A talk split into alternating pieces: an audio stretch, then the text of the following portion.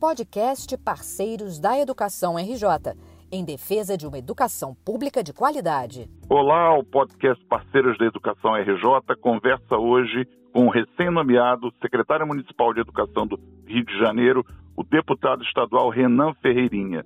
O secretário recém-nomeado pelo prefeito Eduardo Paes entra com o desafio inédito de fazer um sistema que ficou praticamente parado durante todo um ano voltar aos trilhos, devolver as crianças às escolas, ajudar a, os professores a se manter com saúde dentro das regras pactuadas em um momento em que haverá vacinação, cuidar da alfabetização que durante um ano ficou quase negligenciada por falta do contato presencial.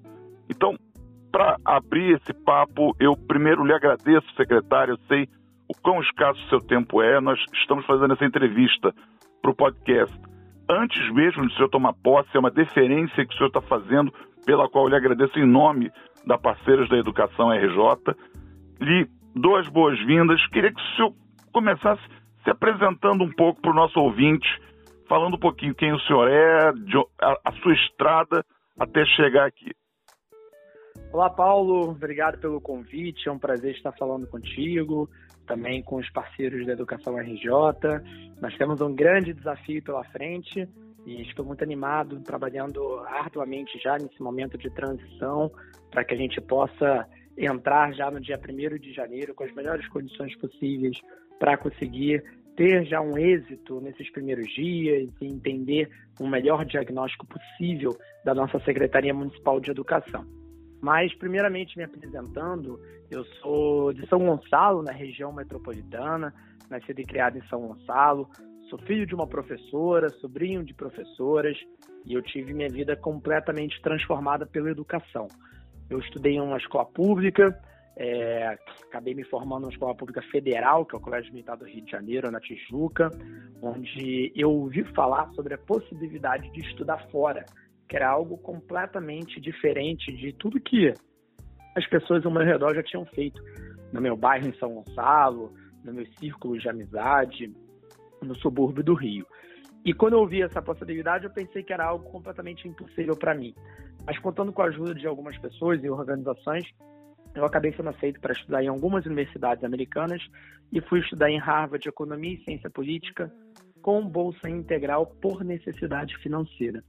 E aí, chegando em Harvard em 2013, eu acabei conhecendo um grupo de pessoas que estava atuando também com educação nos seus, nos seus respectivos é, ambientes ou lugares da onde estavam vindo. Eu, particularmente, tinha um projeto social muito ativo no Complexo do Lins, ali perto da estrada Grajaú-Jacarepaguá, no Rio, onde eu dava aula de inglês para crianças e jovens carentes da comunidade, e vários outros amigos também estavam fazendo projetos similares pelo Brasil. E nós definimos que queria, nós decidimos que queríamos começar algum produto ou serviço que pudesse conectar a juventude com a educação de maneira mais ativa. Mas antes de fazer isso, queríamos ouvir especialistas para entender como que estava o diagnóstico da educação no Brasil naquela época. E foi daí que surgiu o manifesto Mapa do Buraco, que nós queríamos ouvir 10 pessoas acabamos ouvindo mais de 100 pessoas, incluindo secretários de educação, líderes de organizações, representantes sindicais, professores, alunos.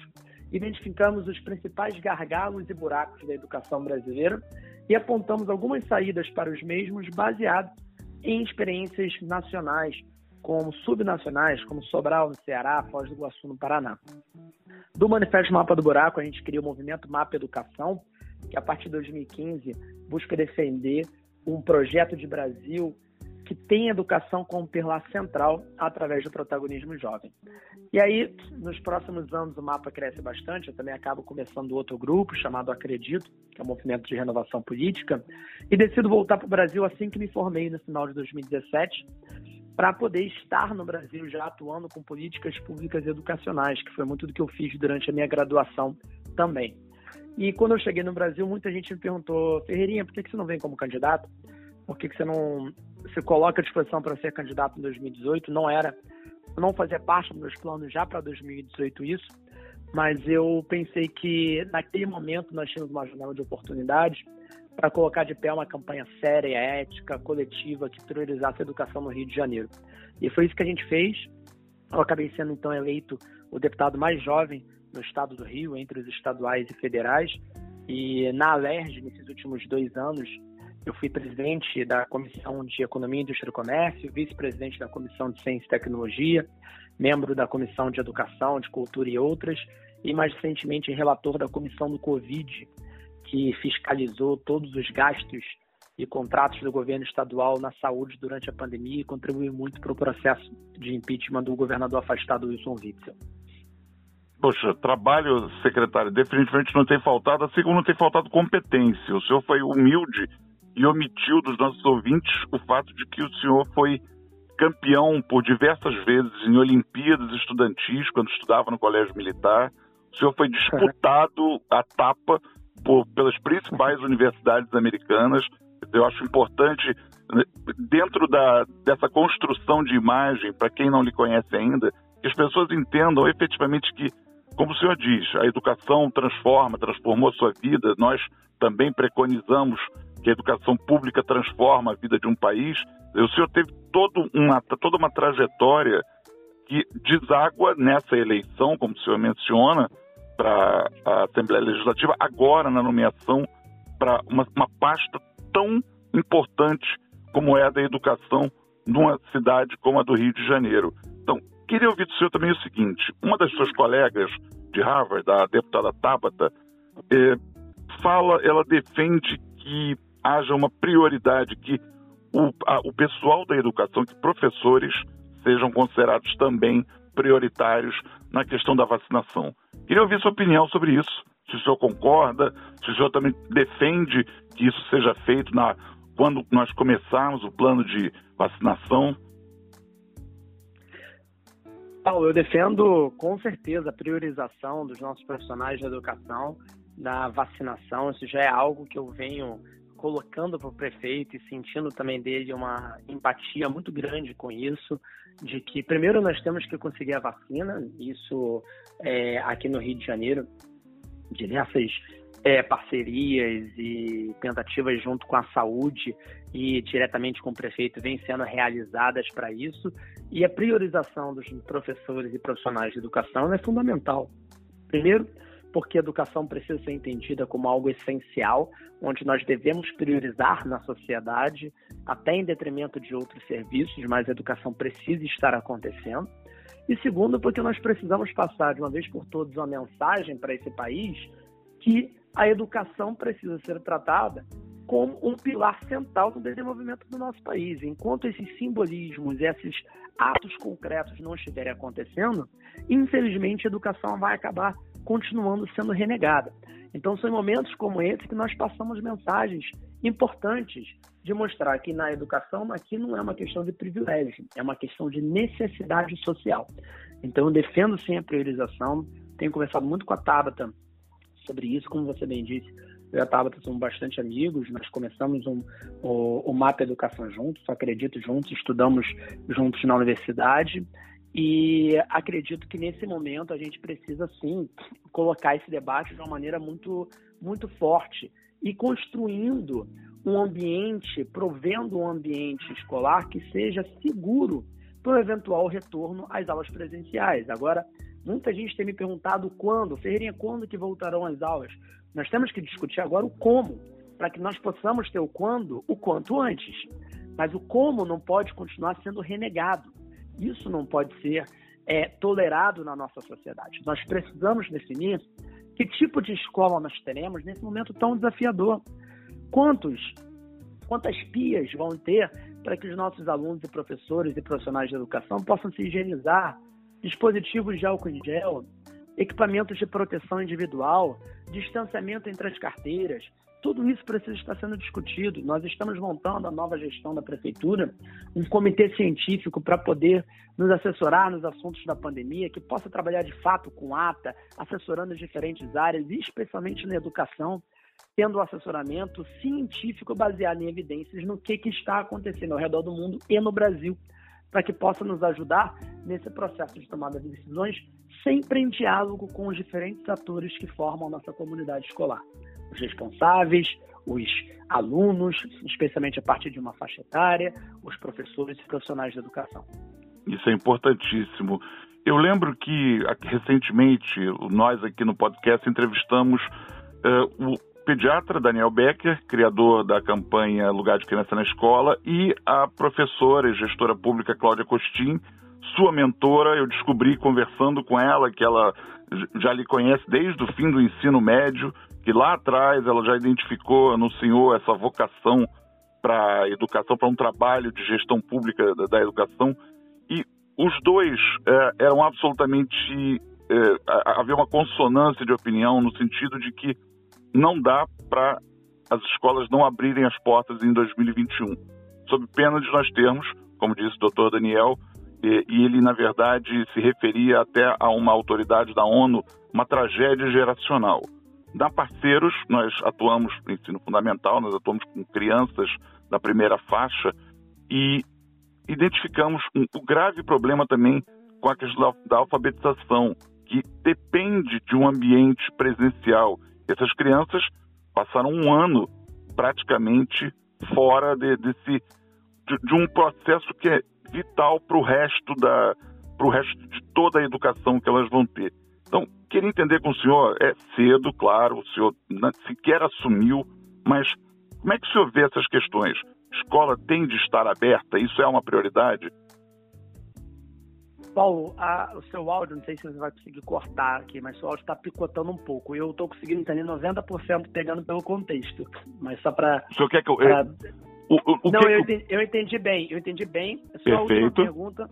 Só a última pergunta que travou no finalzinho. Em verdade, era um resumo, era um apanhado para lhe, lhe perguntar se manter as escolas abertas é uma prioridade para 2021. Perfeito. Paulo, você citou aqui duas pessoas que vêm atuando muito nesse debate, que são Daniel Becker, que tem nos assessorado também através desse comitê que será constituído e com, nós o convidamos e ele aceitou, está também nesse processo de, de aconselhamento sobre o que, que deve acontecer a respeito de decisões na educação, baseado em, em na, na ciência, e nos avanços de entendimento da pandemia, e a Cláudia Coxinha, que também tem um conhecimento profundo sobre as políticas educacionais da própria, própria rede municipal do Rio, por ter sido secretária, e sobre o debate da eventual volta às aulas presenciais. O que eu venho dito de uma maneira muito enfática é que nós precisamos encarar um debate racional sobre o volta às aulas com segurança que leve em consideração elementos pedagógicos e educacionais, e aqui eu estou dizendo especialmente o déficit de aprendizagem que os nossos estudantes têm tido previamente à pandemia e durante a pandemia. Se você pensar hoje no que, que o aluno teria que sa saber hoje e o que ele sabe, é, é um fosso muito grande. Sim, e esse sim. déficit na aprendizagem precisa ser encarado de uma maneira muito, com muita seriedade e com muita priorização. Além disso, precisam ser levados em, levados em consideração elementos sanitários e de segurança, ou seja, preparar um ambiente que se mostra compatível com o momento que nós estamos vivendo, eu já falei sobre isso, distanciamento, é, equipamentos de proteção individual, entre outros fatores. Elementos sobre saúde mental dos nossos estudantes e profissionais de educação. A pandemia vem fazendo com que isso é, é, tenha uma profundidade ainda maior e nós precisamos parar de tratar esse assunto como um tabu e falar sobre saúde mental de uma maneira muito mais aberta e democrática. E um outro elemento que acaba sendo muito renegado durante esse momento, que é a alimentação escolar. As escolas elas têm um papel não só na sala de aula, educativo ou até nos esportes, mas elas também têm um papel de nutrição importantíssimo. Nas escolas, nós temos nutricionistas que sabem as porções exatas que os nossos estudantes precisam se alimentar para o seu desenvolvimento. E essas crianças e jovens em casa estão tendo, por exemplo, um desenvolvimento cognitivo inadequado. Quantas crianças, em uma fase crítica do seu desenvolvimento, não estão se alimentando bem por causa da interrupção das escolas? Então, o que a gente precisa fazer agora é somar todos esses elementos em consideração e chegar no ponto de equilíbrio que eu venho dizendo que eu não acredito que eu acredito que nenhum educador queira ver as escolas fechadas de maneira indeterminada. Mas ao mesmo tempo, nenhum cidadão quer ver os nossos profissionais de educação e nossos estudantes sendo colocados em um risco que seja extremamente desnecessário. A gente tem que chegar nesse ponto de equilíbrio. Então, do meu lado, vai ter uma priorização uma urgência muito grande sobre esse debate. Outros estados, outros municípios, outros países vêm conseguindo fazer isso de uma maneira mais satisfatória e nós vamos estar priorizando isso muito em diálogo com os atores, mas tratando desse assunto com a urgência que ele merece. Nós precisamos sim respeitar o que a pandemia tem se manifestado e o que a ciência tem dito, mas tratando a educação como algo essencial para a nossa vida social. Perfeito. E, bom, o senhor já mencionou a importância que dá ao, ao professor. Eu queria entender se já há algum plano de formação e capacitação, alguma política que o senhor já, já tenha pré-traçado para esse professor que está nos ouvindo aqui. Nós já estamos fazendo um diagnóstico profundo da nossa rede, da Secretaria Municipal de Educação, sobre todos os programas, todos os projetos e toda a linha pedagógica que hoje nós temos dentro da secretaria, a subsecretaria de ensino, que é responsável por essa parte pedagógica, mas nós também temos a Escola de Formação Paulo Freire, que trabalha muito com a formação de professores, é, coordenadores, gestores escolares. Nós temos a Multirio, que é uma produtora, empresa pública audiovisual, que também faz um trabalho muito forte de formação. E o que nós vamos fazer é dar uma conexão maior e integrar essas diferentes iniciativas e braços da secretaria através de uma narrativa que seja mais alinhada. É óbvio, e eu defendo muito, que a pluralidade possa acontecer na educação, que visões heterogêneas, mas que nós possamos ter uma integração por parte do órgão central, da secretaria, para que possa chegar nas coordenadorias regionais de ensino e, consequentemente, nas 1.543 escolas que temos no município do Rio, de uma maneira muito mais organizada, com uma comunicação mais efetiva. Isso tudo é muito importante. Então, essa parte de formação é prioritária, eu acredito muito nisso na formação continuada dos nossos professores. O professor não pode ir para a sala de aula depois de se formar e não receber mais nenhuma formação, nenhum feedback, nenhum acompanhamento, nenhum apoio nos próximos 30 anos que vai estar trabalhando. Tem que se sentir acolhido, tem que se sentir num processo de desenvolvimento profissional também. E não só os nossos professores, Paulo, mas também os nossos coordenadores pedagógicos, os nossos diretores, diretores adjuntos e diferentes posições que nós temos dentro de uma escola que também requerem uma formação e uma participação da secretaria de forma muito mais ativa. É que o prefeito Eduardo Paes celebrou muitas parcerias público-privadas. Ele se notabilizou por isso. Minha pergunta para o senhor é se o senhor acha que há espaço já que é uma necessidade, já que é tão vital para a sociedade como um todo, há espaço para buscar esse tipo de parceria junto a organizações não governamentais como a nossa, junto à iniciativa privada, já que o, o fim, o, o propósito de todos é prover uma educação de qualidade? Paulo, nós somos uma rede que tem inúmeros desafios inúmeros potenciais e toda ajuda que seja republicana, que seja ética, que seja de alta qualidade, ela é bem-vinda para ser analisada e para ser considerada para que nós possamos melhorar a qualidade do ensino público gratuito de qualidade, que é isso que a gente tanto defende, e equidade, que é o que a gente tanto defende. Então, eu acredito que parcerias, elas são muito importantes, elas têm muito a contribuir. Da mesma forma que também temos inovações e é, projetos caseiros brilhantes na secretaria, nos mais de 40, 39 mil professores que temos hoje na rede, nas 1.543 escolas, nas 11 CREs, tem muita inovação rolando, tem muitos projetos disruptivos rolando, que tem um potencial de ganhar escalabilidade, de serem multiplicados. Então, tanto esses projetos caseiros que nós queremos priorizar, quanto as parcerias que nós também queremos receber, elas vão ter vez e voz. E nós queremos é trabalhar de maneira conjunta pelo bem da qualidade da, de ensino público das nossas crianças cariocas, dos nossos jovens, dos adultos que estão passando pelo EJA, que é a nossa prioridade central. Secretário, eu lhe agradeço demais, em nome dos ouvintes, em nome da parceira da Educação RJ, por essa entrevista na semana de Natal, antes de o senhor tomar posse como à frente da educação no Rio de Janeiro. Lhe desejo toda todo sucesso, não lhe desejo sorte, porque eu acho que é, é, um conceito é um conceito meio volátil, né? Sucesso, porque sua competência o senhor já, já demonstrou ter. Conte conosco para tudo que for preciso e lhe deixo para considerações finais. Muito obrigado, Paulo. Obrigado pela gentileza. Também estou à disposição. Nós estamos trabalhando muito já nesse momento, como eu disse, para formarmos a melhor equipe possível, conhecendo o máximo de servidores que lá estão, valorizando os servidores também e integrando com ideias que estamos trazendo, mas tendo muita humildade e respeito pelo que a SME vem fazendo e pensando como você bem disse, através de parcerias que são importantíssimas também em prol da educação do Rio de Janeiro. Então vamos em frente, fico à disposição aqui e que nós possamos estar trabalhando muito em 2021 pela educação de qualidade do Rio. Secretário, muito obrigado, um Feliz Natal para o senhor e sua família e um 2021 de muito trabalho e vamos colher os resultados. Muito obrigado, Paulo. Um Feliz Natal e um ótimo ano novo também. Forte obrigado. Abraço.